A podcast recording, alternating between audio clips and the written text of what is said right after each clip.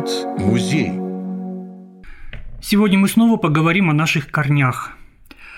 Вот если бы, снова если бы, хотя история не знает сослагательного отклонения, если бы церкви в селе Ушчепца не были разрушены, разобраны на кирпич в 40-е годы, то материальное представление о нашей истории было зримым и явным.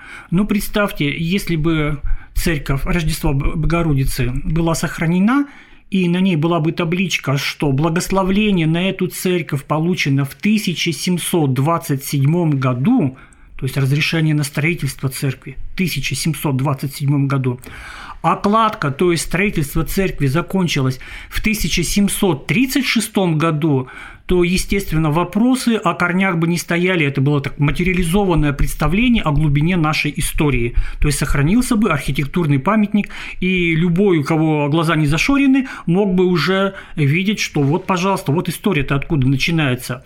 Ну и тут, конечно, могли бы вдогонку ему привести факты, что в 1629 году, в 1629 году было три деревянные церкви на этом месте, но вот э, решено было построить в 1727 1937 году каменную церковь. Вот, ну и сейчас тоже можно сокрушаться лишь о том, что у нас есть на территории города здания дореволюционной постройки, ну и более поздние, которые, к сожалению, мы теряем. То есть они еще не разрушены, но вполне перспектива очевидна оказаться без них. Из дореволюционных построек, как мы хорошо знаем, это здание воскресной школы, которое было построено в 1900 году как приходская школа. Но ведь это не единственное дореволюционное здание. К примеру, в деревне Утробина, которая входит в черту города, а, тоже есть школьное здание. А, земская школа там была построена, кирпичное здание полукаменно сохраняется. И над крыльцом очень красивое, кстати, крылечко. А, там выложено плиточками известняка в кирпичной кладке, очень тонкими. Выложена дата 1913 год. То есть вот, пожалуйста, еще одно революционное здание и по такому проекту интересному построено. Но, к сожалению, уже давным-давно это здание закрыто, и вопрос э, стоит о его судьбе, ну, достаточно очевидно, и неизвестно, что с ним будет. А ведь у этого здания очень богатая история. Изначально предполагалось эту школу построить в деревне Северюхи, а, поскольку там было волосное управление, и вот неподалеку от здания волосного управления предполагалось построить эту школу. Но нам сейчас очень трудно понять, что значит такое малоземелье, что земли не хватало. То есть у крестьян был такой здесь жуткий э, голод на землю, земли просто пахотной не хватало, что крестьяне, крестьяне этой деревни воспротивились. Ну, типа, у нас вот построено уже здание волосного управления, сколько земли заняли, да, так еще и давайте школу строить. А, раньше из-за участков земли, из-за переделы, из-за межей деревни на деревню с вилами ходили. Поэтому, в общем, а, был, разгорелся нешуточный конфликт, и в результате чего было решено строить э, школу в Утробино. И вот там началось строительство, причем христиане сам и кирпич обжигали, была построена школа, и вот она долгие годы существовала как раз в деревне Утробина. История у нее была богатая, и после революции это была начальная школа, четырехлетняя школа. А в годы Великой Отечественной войны это был интернат для эвакуированных детей, и вот она работала в качестве начальной школы достаточно долго, и очень интересно совершить путешествие по, по этой школе.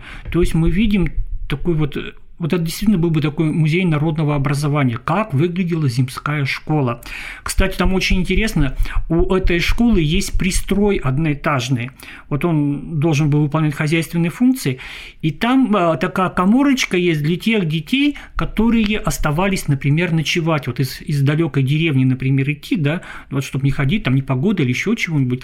Там вот такие нары сделаны, а, отполированные детскими попками. В общем, можно рукой провести можете посмотреть, насколько это все сделано. Рядом печка, в которой а, и отапливала, в которой можно было приготовить детям еду. В те вот военные годы, достаточно голодные, в общем-то, колхоз что чем мог, помогал. И по воспоминаниям там варили а, бараньи головы, да, вот такой вот деликатес, можно сказать. Вот эта школа была необыкновенно интересна, и сохранилось очень много воспоминаний как раз людей, которые там учились, о школьном бытие той поры, о детских играх. Хотя дети везде оставались детьми, и например, шалости такие, а, натереть лестницу парафиновой свечкой для того, чтобы а, горячо любимый учитель поскользнулся и упал, да, ну, это, в общем-то, хотя, может быть, и не для учителя это предполагалось, а для своих одноклассниц. Ну ладно, о шалостях мы закончим. Дальнейшая судьба этой школы была такова, что она закрыла, очень была закрыта, а какое-то время она служила жильем до, до последнего времени. Потом были какие-то серьезные распри по поводу дальнейшей судьбы этой школы. Жители хотели там оставаться, а она принадлежала формально неформально, вернее, официально принадлежала колонии. Ну и в конце концов это э, закончилось тем, что вот здание ныне стоит заброшенным. И было бы очень жалко потерять вот это дореволюционное здание, которых у нас, в общем-то, немного, причем очень красивое, такое ухоженное. А, мы уже коснулись темы того, что в Северюхах находилось здание волосного управления.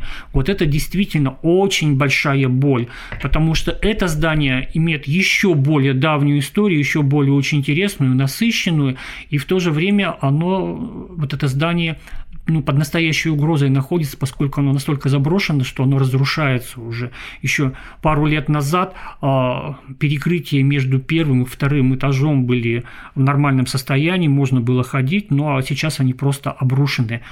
Э, надо сказать, что Точная дата постройки этого здания вот мне неизвестна, но это сразу здание строилось как здание волосного управления. Вот интересная тоже такая деталь.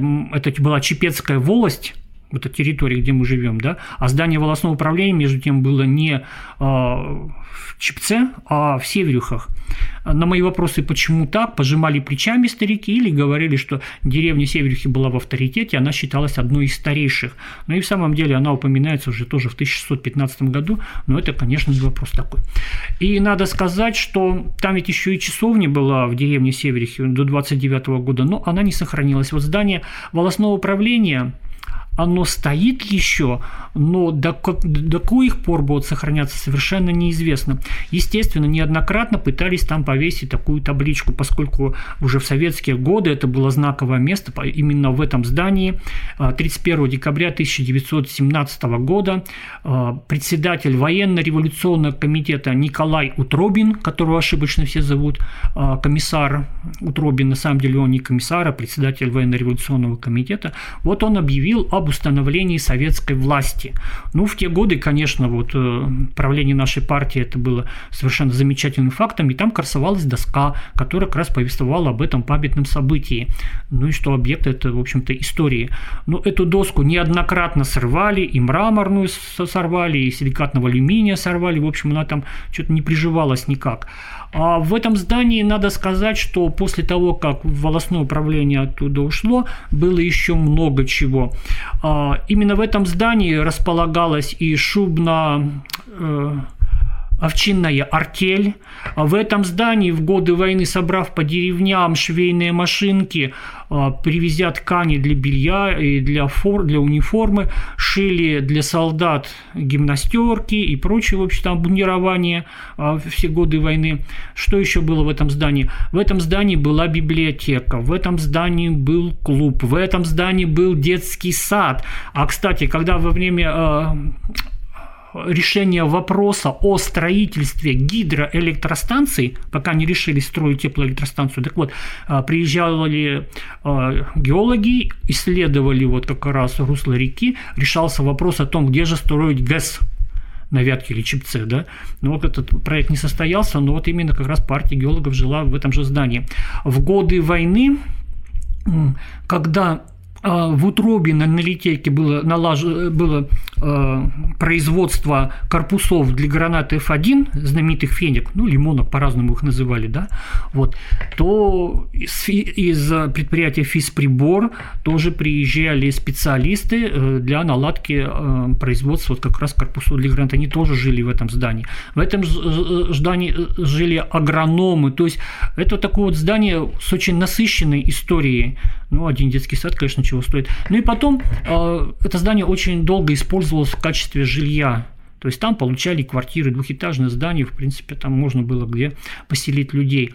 Но зато последние квартиранты, жившие в этом здании, они, конечно, довели этот дом до ручки. Один из них умудрился на втором этаже этого здания разводить свиней. Ну, почему бы нет, да, вот он решил. Не мое, так не, не жалко. Ну, я думаю, что, может быть, вот сохранилось это здание только благодаря тому, что э, рядом там дом милиционера, да, и вот как-то более варварских там каких-то действий не происходило. Кстати, вот этот дом тоже имеет интересную историю. Вообще это был целый комплекс. Вот здание волосного управления, а рядом была, э, была такая пятистенок изба, она тоже относилась как раз к этой вот структуре. В советские годы в этом пятистенке, то есть в доме разделенном надвое, в одной половинке был сельсовет, а в другой половинке было отделение почты. А, кстати, до революции оба эти здания были соединены навесом а, были устроены канавязи вокруг такие бревенчатые, ну и, в принципе, людям можно было собираться под кровлей, и им же можно было как раз э, там вот и лошадей держать. В общем, это был такой центр политической жизни, а потом еще и культурной жизни. А, до 50-х годов там еще клуб был, там, в общем-то, масса народу как раз молодежи собиралась на, мы бы назвали это сейчас дискотеками какими-то, да, ну тогда, конечно, все это было проще. Вот такая была интересная, бурная история, и сейчас смотришь на это здание, в принципе, оно превращается в руины, и надо что-то делать, а что делать, тоже тут вопрос э, с собственниками должен решиться. Ну и вкладывать теперь, конечно же, после того, как а, пол, первого, пол второго этажа провалился, да, то вкладывать, конечно, придется уже больше, хотя там балки такие, э, напоминающие рельсы тавровое железо. А, далее еще одно есть интересное здание, оно уже не относится к дореволюционному периоду, но располагается у нас в городе, и а, о нем тоже, в общем-то, стоит побеспокоиться, сердце болит это самое первое здание общественного назначения в нашем городе, построенное именно вот здесь, не в ТЭЦе, а в Болезино. То есть вот э, перспективы Кирова-Чепецка были очень четко определены Яку Филимоновичем Терещенко, что нужно делать, вот, что самое первое нужное. Он умел вдаль смотреть. Люди сюда приедут, молодежь сюда поедет, значит, нужно что? Нужно на роддом. То есть иллюзий в отношении этого никаких у него не было. Ну, а деньги на роддом не выделили. Но это никого тогда не остановило, тем более его невозможно было остановить. А, на ТЭЦ такой мастер Попов был, да, и вот там было организовано э, изготовление шлакоблоков.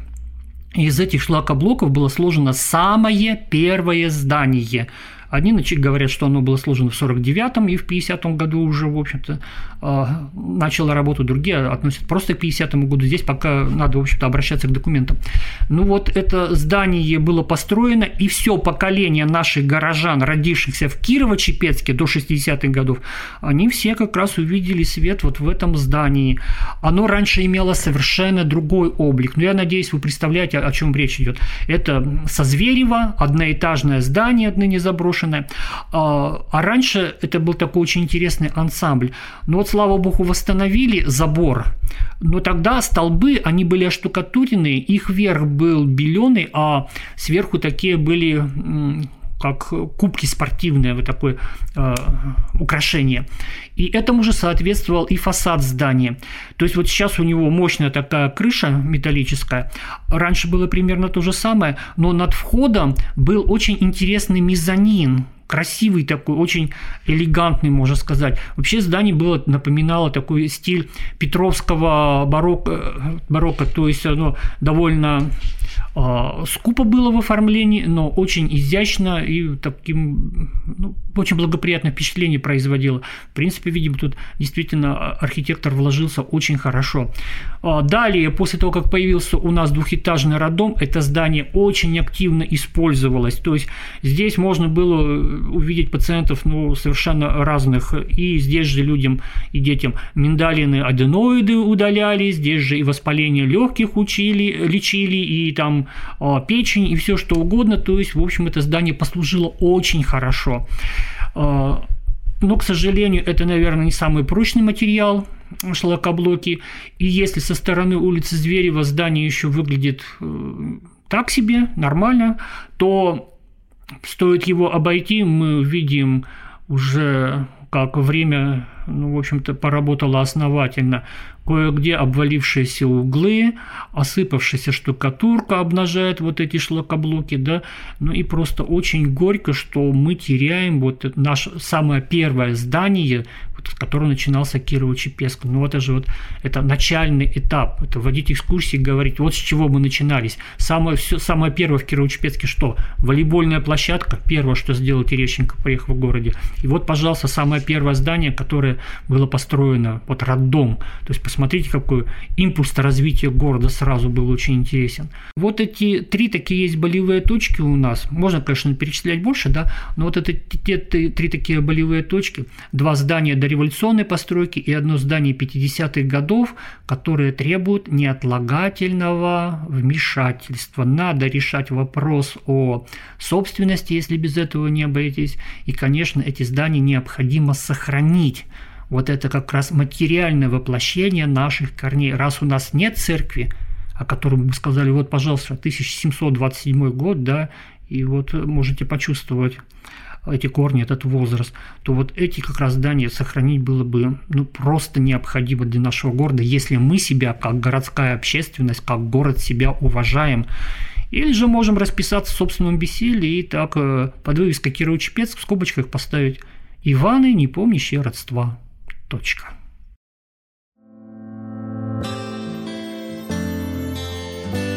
Материалы подготовлены в рамках реализации проекта победителя конкурса «Общее дело» благотворительной программы «Эффективная филантропия» благотворительного фонда Владимира Потанина 2021 год.